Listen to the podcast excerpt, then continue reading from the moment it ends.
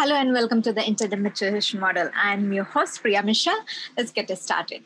So, nudge your customers and use your pool of influence so that real sales decisions are made. Hi, I'm Priya Mishra, very own marketing value provider.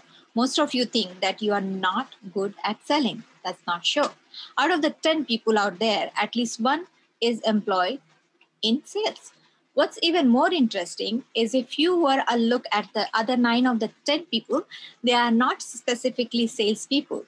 These are people who spend at least 40% of their time persuading the customer, which means all of us are in sales. Whether you wish to accept it or not, because we are all persuaders, we are some examples of nudging. You enter a store and someone walks to you and says, Can I help you? With this bit of personalization, sales simply blow up by at least 30%. Consumers have a velocity. If you notice, the luxury goods and fast moving customers section in a store, these are always wide. This is because customers slow down to check this out. This means you are nudging the customer through the store to buy more. We are impulsive buyers.